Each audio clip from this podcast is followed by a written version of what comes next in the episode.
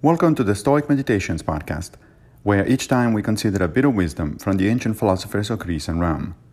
I am Massimo Pigliucci, a professor of philosophy at the City College of New York, and I will guide you through this reading.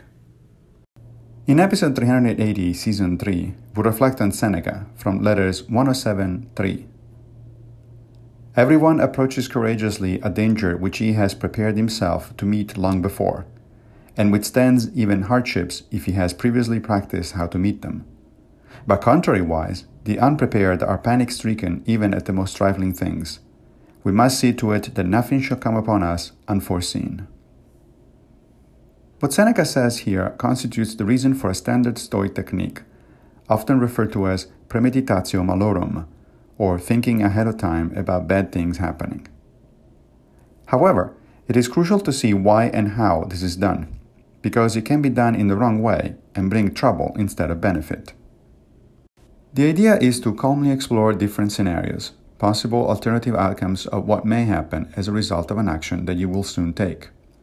For instance, if I have a job interview next week, it will be useful for me to mentally rehearse how things may unfold including how to react if the interview is suddenly cancelled, or if it will be conducted in a way different from what was agreed upon. What we do not want to do is to engage in the premeditatio in an emotional manner, worrying about what might happen and thereby generating anxiety instead of preparedness. There is a big difference between calmly contemplating an event and emotionally fretting over it. The goal here is the former, not the latter. If you find yourself unable to do it, then simply don't and look elsewhere for help within the arsenal of Stoic techniques. For instance, to journaling, where you write things down while adopting a third person voice in order to distance yourself from your own emotional baggage. The key attitude is whatever works. Thank you for joining me for another Stoic meditation.